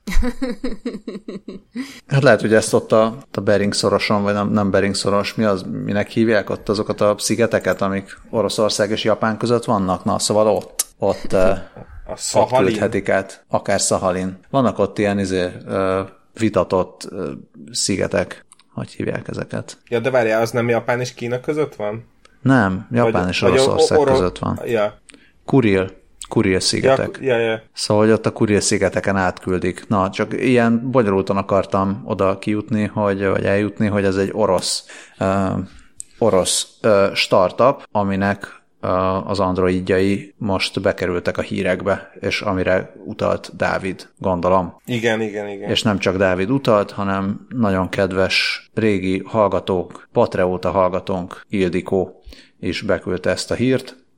Nagyon szépen köszönjük. Szóval az van, hogy egy orosz startup, a Promobot, egy olyan, hát ők azt mondják, hogy autonóm Android, ez igazából annyira nem autonóm, nem tud, moz, tehát nem tud így menni sehova. Tehát pont, hogy nem, a, tehát az autonómnak az ellentéte, de így tudja de mozgatni ott, a fejét. Minden esetre egy azt... helyében ő nagyon autonóm, jó? Igen. De, de így bárkiről, bárkiről megmintázzák. Tehát nem csak az van, hogy egy ilyen uh, random arc, mint a, mint a, nem tudom, mint a szegények androidjai, hanem, hanem akárkiről megmintázzák neked, és akkor úgy fog kinézni, mint az akárki. Egy nagyon ö, szomorú idézetet is közöl az Index, amit Alexei Juzsakov, a cég igazgató tanácsának a feje mondott. Hogy úgy hangzik, hogy mostantól mindenki rendelet magának egy robotot, ami bárhogy kinézhet, szakmai vagy akár személyes használatra. Képzeljék el, hogy Michael Jordan másolata kosármezeket árul, vagy ahogy William Shakespeare a saját írásait olvassa fel egy múzeumban. Ennél szomorúbb világot én nem tudok elképzelni. Viszont milyen csodálatos világ lenne, hogyha Michael Jordan olvasna fel Shakespeare-t a múzeumban, és Shakespeare pedig kosárcipőt árulna. Mondjuk az már inkább. És, és szerencsére itt még nem szükséges arcképes és igazolványos azonosítás ahhoz, hogy valaki promót nézhessen. Viszont ezt úgy hívják, hogy e-, ezt a, ezt a androidot, hogy Robo C, ami nekem rögtön a Erika C és Robi D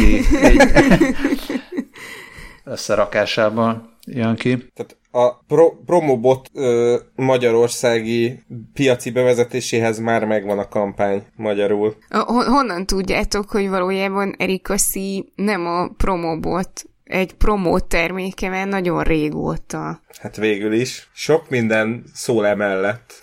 A gumiszerű arcbőr, robotszerű mozgás. Egyébként az eredeti, a CNBC írt először, ha jól tudom, erről a, erről a társaságról, vagy legalábbis erről a mostani fejlesztésről, és abban a cikkben megszólal Hiroshi Ishiguro is, aki, aki ír a japán robot uh, szervezet uh, mindenféle gondolatairól a témában, és ő az Erika Erika nevű robotot fejlesztette ki, úgyhogy nagyon Mi, minden közel, közel járhatunk a valósághoz. Összeérnek a szálak. Mondjuk erről nekem megint Whitney Cummings jutott eszembe, akinek a Netflixen lát láttam egy, egy előadását, ő egy stand és amikor elkezdtem mesélni, akkor Dávid is egyből bólogatott, hogy igen, igen, mert ő volt az, aki csináltatott egy, egy szexrobotot a saját képmesára, és aztán... Hát egy egész konkrétan egy real dolt. Igen, és aztán, és aztán felvitte magával a színpadra, és vicceket mesélt a szexrobot. Tehát annyira nem óriási újdonság, hogy valaki a saját képmására rendel vagy készített robotot, csak itt így a, a, az Index cikkében írják ezt a négy felhasználási területet, amire szánja a cég a robotot, és itt valóban nem szerepel sem a szexuális felhasználás, sem a viccmesélés. Úgyhogy tényleg más. Azért a szexuális felhasználással várjuk ki, hogy a piac mit mond erről. Ki tudja, hogy milyen kérdéseket kapnak a boltokban, múzeumokban és kiállításokon? Hát én még a kérdésektől aggódom a legkevésbé. ja, ja. Hát szerintem itt, itt igazából itt két, két különböző dologról van szó. Az egyik a külső, tehát hogy csinálnak egy ilyen, hát nem viaszbábú, de mondjuk ez a viaszbábú szerű, de gondolom valamiféle olyan szilikon anyagból készült cuccot, ami megközelítőleg embernek néz ki, és a, a másik pedig az, hogy mint robot mit tud csinálni, ami ugye kinézettől igazából független. Tehát szerintem ez, ez, ehhez két különböző csapat is kell, és a, és a fejlesztés is külön fut, tehát simán lehet, hogy valami, amíg nem mozdul meg, addig abszolút életszerűen néz ki, és akkor utána kiderül, hogy a nyaka háromféleképpen tud mozogni, és 1600 arc kifejezésre képes, amitől ugyanolyan creepy marad, mint, a, mint amit itt a képen látunk. Mm. Szóval nem tudom, félig behúnyt szemű, azért volt a, már nem emlékszem, hogy melyik, ki volt az a filmrendező, vagy melyik film volt az. Volt egy ilyen filmplakát, hogy a nem tudom, 9 vagy 12 vagy akárhány ilyen szereplő, és akkor mindenki a, épp az orgazmus pillanatában volt fotózva, hogy hogy néz ki. Az a uh, Nymphomániás című n- film igen, volt. Nympho, Nymphomániás. Na most ez is egy ilyen robot, aki éppen ilyen, ilyen nem tudom, ilyen teljesen creepy, ilyen. most éppen valami történt. Nem tudom, hogy... Nekem, nekem olyan, olyan ennek a robotnak a szeme, a, a 90-es éveknek a, az, az akciófilmjeiben pont így nézett ki az az ember, akinek kivágták a szemét. Igen, igen, tényleg. Egészen tényleg. konkrétan a Robin Hood a tolvajok fejedelmében, Kevin Costner inasa, vagy nem tudom micsodája, aki ott a kastélyban a gondnok, ő, ő neki csúnyán kivágják a szemeit, és pont tök ugyanígy néz ki utána az ember. Na, az meg a másik. Szóval azt nem tudom, hogy itt most vajon ez a promobot, ez miben erős. Mert hogyha abban erős, hogy Hát a promója elég mindenki... jó. Igen, egyre jó. Uh, szóval érdekelne majd, hogy oké, okay, most a következő fejlesztés az az lesz, hogy a robot része jobb, vagy pedig, vagy pedig életszerűbben néz ki. Minden esetre egyelőre azt írják a mindenféle cikkekben, hogy né, egyelőre négy robotot gyártanak. Az egyik valami kormányhivatalba kerül, ahol útleveleket és egyéb iratokat fog ellenőrizni, akkor egy uh, ilyen robotikai kiállításra készítenek Einsteint, és kettőt készítenek a közel-keletre, ahol egy családba a szülők képmására készítenek egy-egy robotot, akik az előszobában üdvözlik a vendégeket, és feltételezem figyelmeztetik őket, hogy az okos otthon eszközök azok felvesznek mindent. mennyire lehet creepy, amikor a gyerekek buliból hazalopóznak, és akkor anyubot meg apubot fogadja őket a, az előszobában. Jó, de ciki. Tényleg, nem is gondoltam. Atom jobb poén lehet. Ja, anyubot, anyubot az anyubótból. A, bocsánat, ráléptem a, az átvezetésed lábára. De annyira nem volt jó. Hát igen, ez a, még mindig a figyelem-figyelem rovatnál járunk, ez valahogy ilyen megfigyelős podcast lesz. Szóval az történt, hogy egy indiai atomerőmű hálózatán észak-koreai malvert találtak. Igazából... Ez remekül hangzik. Azt gondolom, hogy ez senkit nem kell, hogy különösebben felizgasson. Először... Mindenki nyugodjon le! Igen, mindenki nyugodjon le, semmi nem történt. Egyébként először a Kudan-Kulam atomerőmű vezetői tagadták, azt mondták, hogy ilyen sose történhetett, nem, ilyen nincs is, hálózat sincs, meg úgy egyáltalán, de aztán egyszerűen lehetetlen, lehetetlen, hogy kibertámadás érje az atomerőművet, de utána egy ettől különböző nyilatkozatban elismerték, hogy valóban történt egy ilyen. Igaz, ez csak az administratív hálózaton jelent meg, és, és nem érte el a, a, a reaktort szabályozó belső hálózatot, és, és egyébként azt is, azt is elismerték, hogy valóban már az első, az első értesítésnél észlelték, hogy, hogy volt, egy ilyen, volt egy ilyen fertőzés. Aztán a, a Kaspersky-től érkezett egy értékelés, a, erről a malware Ami szerint te, hogy nem, a, hát ami, nem, ami, ami nem, nem ezt mond, nem. Hát ugye a Kaspersky az már, tehát ők nem, végülis az észak-koreaiaktól akár lehetnek ők teljesen függetlenek is, szóval mindenestre ez a, ez a trójai, ez ilyeneket tud kilogolni, böngésző történetet nézni, IP címeket, fájlok, fájlokat tud listázni, tehát hogy igazából minden, mindenhez szépen hozzá tud férni de ez a Lazarus csoport nevű észak-koreai hacker csoporthoz köthető, ez a D-Track nevű malware, viszont azt mondja a Kaspersky, hogy mivel általában nem igazán ilyen energia és ipari szektorban szokták ezt felhasználni, azt feltételezik, hogy ez egy véletlenszerű fertőzés lehetett. Ezt, ezt, de ezt nem is értem, hogy, hogy ezt hogy kell elképzelni, hogy főnök, le, izé, be, be, bedobtam a vírust, de hova? Hát az indiai atomerőmbe, de nem hova kellett volna, te szerencsétlen. Meg azt se értem, hogy az a hír elején írják, hogy olyan kódrészleteket találtak ebben a trójaiban, amiben olyan hardkódolt részletek voltak, amik kifejezetten a, az atomerőmű belső hálózatához lettek létrehozva. Tehát ebből arra következtetnek, hogy ezt a, ezt a cuccot kifejezetten arra fejlesztették, hogy ebben a ebben a konkrét atomerőműben működjön. Onnantól pedig azért egyen nehezebb elhinni, hogy ups, véletlen volt, bocs. Hát igen, tehát ez, ez érdekel. Mondjuk nem tudjuk, hogy ezek hogy működnek, tehát ezek általában eléggé bonyi támadások szoktak lenni. Korábban a Kaspersky írt arról, hogy, a, hogy ez a Lazarus csoport ezekkel a, a trójai, trójaiakkal, trójaikkal, nem tudom, a, az indiai pénzügyi szektor ellen végzett támadásokat, tehát elképzelhető, hogy, hogy volt egy ilyen szőnyegbombázás, és akkor ebbe hogy-hogy nem becsúszott a, az atomerőmű is, mert tehát hogy lehet, hogy ezek, a, amiket, amiket mondtál, hogy voltak ilyen specifikusan erre gyártott kis kódrészletek, nem tudom, lehet, hogy ez is, ez is véletlen, vagy, vagy csak úgy tűnt, de mégsem. Szóval hogy általában, általában inkább, tehát nem, nem szabotásra, szabotásra használ, használták ezt az ilyen titrekket, hanem uh, inkább, de inkább ugye a pénzügyi, pénzügyi szektorban és ilyen uh, kémkedésre. Tehát most, hogy mit lehet kémkedni egy atomerőmű adminisztratív rendszerében, uh, fene tudja. Hát minden esetre ma azzal a nyugodt tudattal fogok lefeküdni, hogy ez csak véletlen volt. igen, igen.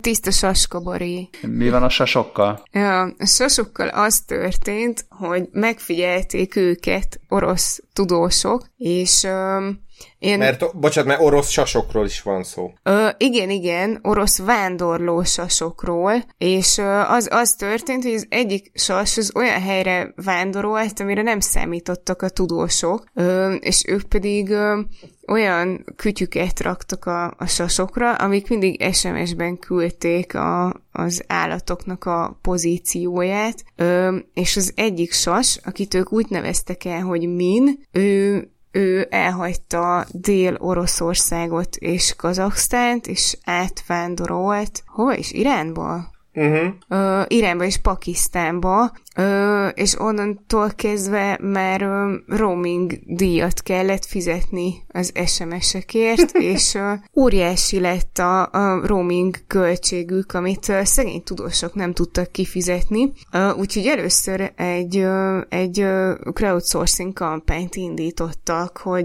segítsenek már kifizetni a sasnak a mobil számláját, de utána, amikor a, a mobil szolgáltatójuk, a Megafon hallott erről az esetről, um, akkor nagyon jó fejek voltak, mert azt mondták, hogy elengedik a tartozást, és átrakta őket valami olcsóbb tarifába. És azt mondták, és hogy itt... ami sok, az sasok. Jaj. Igen, és itt a, a BBC cikkében még egy screenshotot is láthatunk a sasokat követő rendszer ből, ről, amiben az összes követett sas útvonalát megnézhetjük. Innen például megtudhatjuk, és név szerint nézhetjük, és megtudhatjuk, hogy van egy sas, akit úgy neveztek el, hogy kakas. az hakasz. Jó, de leírva kakas, és én nem tudok oroszul. És bocs, de az enyém viccesebb volt. Valóban, bocsánat. de köszönöm. Az enyém vicces volt, neked meg igazad. Egyébként ez egy csodálatos ö, térkép, én, én földbe gyökerezett lábbal nézem. Személyes hősöm az Aman nevű fekete sas, aki így egyszer elrepült Irán, vagy Irakba, egyszer elrepült a Kaspi-tengerre, azt, azt részéről ennyi is volt a dolog. Ő a, ő a fekete színű. Ja, tényleg. És tök vicces, mert hogy vannak sasok, amik ilyen tök nyílegyenesen röpködnek, és vannak olyanok, amik meg ilyen össze-vissza. Le- lehet, hogy a je- jelet küldték úgy, nem? Tehát lehet, hogy egy darabig nem jelzett a jeladó, vagy valami ilyesmi. Jó, az lehet, hogy felültek, sasok úgy voltak, hogy elég volt a repülésből, vagy hát repüljön a szárnyával az állat, én felülök egy repülőgépre, csá. ja, akár. Vagy mehettek volna kocsival is? Hát ha ne, ők nem is, de mondjuk a, a kajájukról gondoskodhattak volna, ilyen futrákkok formájában. Uh, ugyanis a University of Richmond kutatói egy csodálatos kísérletet folytattak le. A, igazából ilyen stresszkezelésről szólt a, a kutatás, és azt állapították meg, szerintem ez a, az év egyik legcukibb híre, hogy a patkányok kevésbé érezték magukat stresszesnek, hogyha picike autókat vezethettek.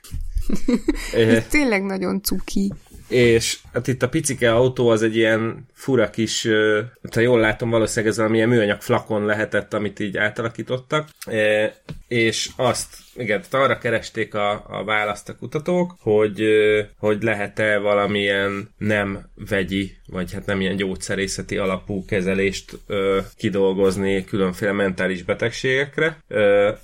És ehhez nem tudom, hogy miért jött az ötlet, hogy építsenek pici autókat. Egy, a, a, a műanyag flakont egy alumínium lemezre helyezték el, és az alumínium lemezre rászereltek kerekeket, és egy részdrótot, ö, részdróttal így keresztül szőtték magát így a, hát az autót, most már nevezzük így, és ö, úgy tudtak vezetni a patkányok, hogy leültek az alumínium lemezre, és megérintették a, a részdrótot, ezzel ugye zárták az ár, áramkört, és ö, amelyik oldalán megérintették a, a drótot, abba az irányba kezdett el gurulni az autó, és ö, néhány hónapnyi gyakorlás vagy képzés után nem csak azt tudták a patkányok, hogy, hogy tudják elindítani az autót, hanem rendesen irányt tudtak vele változtatni. És ez működött a születésüktől fogva laborban nevelt patkányokkal, meg a természetesebb körülmények között élő patkányokkal is nem meglepő módon utóbbiak sokkal ügyesebb vezetők voltak, mint a, a, a labor patkányok. E, és a, ezek után, a kísérletezés után összegyűjtötték a patkányok kakáját, és akkor abban megnézték a stressz hormonok szintjét, a kortik, kortikoszteront, illetve a dehidroepiandroszteront, ami egy antistressz hormon, és utóbbiből sokkal több volt azoknak a patkányoknak a szervezetében, akik vezettek, amit a kutatók azzal kötnek össze, azzal a, a kielégüléssel, vagy, vagy elégedettségérzéssel, amit akkor ér, érzünk, amikor elsajátítottunk valami új tudást. És akkor doktor na, hirtelen akartam mondani, Dr. Kelly Lambert a kutatás vezetője mondta el, mondta el az EFP-nek, hogy felfedezéseiket későbbi jövőbeni kutatásoknál tudják majd jól felhasználni, mert elmondta, hogy nincs, a mai napig nincsen például gyógyszeres skizofréniára, vagy a depresszióra, és hát ideje lenne, hogy valami egyéb megoldást kifejlesztenek, és a BBC még nagyon cukin megjegyzi, hogy a patkányoknak a kutatás végeztével nem kellett vezetői vizsgát tenniük. Az bónuszpont, a, nem tudom, hogy ezt a Richmondi kutatók, vagy pedig a BBC tette bele, de Retmobilnak hívták ezt a kis autócskát. Kíváncsi vagyok arra, hogy ugye mondtad, hogy hát vajon miért, miért pont az autóvezetés volt az. Lehet, hogy volt másfajta, másfajta ilyen képzés is, amire egy beiratták a patkányokat, és ez ennek Csak a jobb, jobb agyféltek és rajzolás nem volt annyira népszerű. Mi, mint lehet, tanították őket főzni, meg a kertészkedni. Tehát hogy az is, az is érdekelt volna. Mm, engem még az érdekelt volna, hogy hogy változik szegény patkányoknak a stressz szintjük, hogyha így egyszer, mindegyünknek egyszerre kell egy helyen vezetniük, és dugóban kell ülniük. Jaj, a munkába be kell vezetni. ja. Illetve az, az is tök durva tulajdonképpen, hogy, hogy a stressz szintjét próbálják csökkenteni a laboratóriumban élő patkányoknak, akiknek valószínűleg valószínűleg egyébként sem móka és kacagás az életük. Hát alapból tök stresszes lehet, ha folyton kísérletezgetnek veled. Én, én pont azon gondolkodtam, hogy a patkányoknak az autóvezetés az, hogy, hogy tényleg, tehát hogy mondtad, hogy mondtad Szkári te is, hogy hát, ez mennyire stresszes, hogy tényleg szegény állatok ott hogy nem mentek körbe és ordibáltak át, hogy miért nem indexelsz patkány? Hát a macskafogó, macskafogó patkányai azok. ja, me- mehetnek vissza a baletbe ugrálni. és akkor a patkányoknak macskakódot kell megadniuk, hogyha azonosítani akarják magukat? Eh, bocs, kapcsa, macska, nem, annyira nem. Ja, hú. Már későre jár. Ja, fáradunk. Ö, szóval a végén ez a, ennek az említése, hogy a skizofréniára és a depresszióra még nincs egyéb gyógymód. Nyilván az, az tök szomorú, meg, meg borzasztó nehéz, hogyha, hogyha valakinek ilyennel kell együtt élnie, de a skizofréniáról nekem a, a filmtörténet leg, legnagyobb klasszikus skizofrénia jut eszembe Norman Bates a pszichóból, és amikor így elképzeld, hogy elképzeled, hogy Norman Bates vezet föl alá, hogy levezesse a stresszt, az így... Az nem jó. Igen. de ez nem egy, egyikünk se ért ezekhez, úgyhogy csak gyors, gyors, gyors disclaimer, hogy nem feltételezzük, hogy mindenki, aki skizofrénia különböző formáival él, az feltétlenül Norman Bates. Pont, pont azért mondtam el, disclaimerrel próbáltam felvezetni, de sem, sem pedig patkány. Jogos. Jogos. Igen. Jó, hát én, én azért örülök, hogy a, most már patkányok is fognak vezetni. Ez azt jelenti, hogy akár hogyha hosszabban kell autóban ülniük, akkor podcastokat fognak hallgatni. Úgyhogy, akár, akkor ez egy pot, potkány. egy podcast. szóval hát, akár... Igen. Tehát akár, akár a autóban ülő ingázó patkányok, akár a nem tudom, véletlenül hosszabb útra tévedő sasok. Nagyon örülünk az új hallgatóknak, meg a, az ember hallgatóknak is, illetve az ember mintára készített Android hallgatóknak. Azt meg se kérdeztem tőletek, de akkor kérdezem most, meg majd nem tudom, akár jövő adásban erre visszatérhetünk, hogy ki, ki kiről mintázna magának Androidot, Roboszít a promobottól, esetleg a hallgatók nyugodtan írják meg, összedobhatunk rá. 20 és 50 ezer dollár között van egy promobot, úgyhogy szerintem pikpak összejöhet Patreon támogatásokból, amit ezúton is nagyon szépen köszönünk, meg köszönjük szépen a, a tényleg egyre, egyre minőségibb e-maileket, iTunes review-kat nem is nézünk mostanában, mert biztosak vagyunk benne, hogy nagyon jók. Köszönjük szépen a, a türelmet is, akkor is, hogyha éppen technikai problémákkal küzdünk, szerintem most már, most már csak, csak működni fog. Ha meg nem, akkor beadjuk a panaszt a Facebookhoz. jó? Uh, jó éjszakát mindenkinek, szervusztok! Sziasztok! Hello!